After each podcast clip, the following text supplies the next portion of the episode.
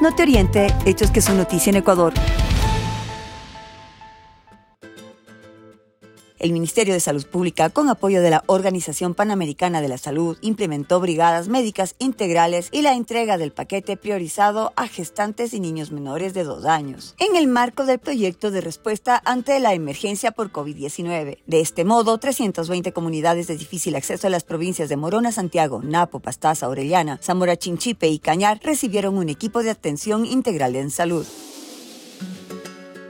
La mina más grande de Ecuador se percibe en el Pangui, un pequeño cantón que tras la llegada de inversión china ha visto impulsado su desarrollo y a la vez impactada una parte de su verde paisaje que ahora convive con una mina a cielo abierto. En ese cantón se desarrolla un proyecto operado por el consorcio chino Ecuacorriente S.A., mismo que tiene tres concesiones que abarcan unas 6.000 hectáreas, de las que han invertido alrededor de 1.400 para construir la mina Mirador.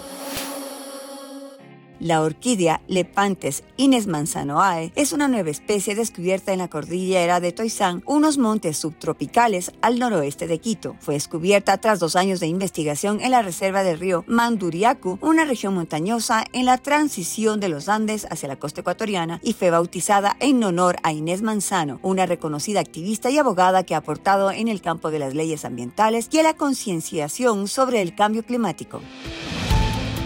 No te oriente, hechos que son noticia en Ecuador.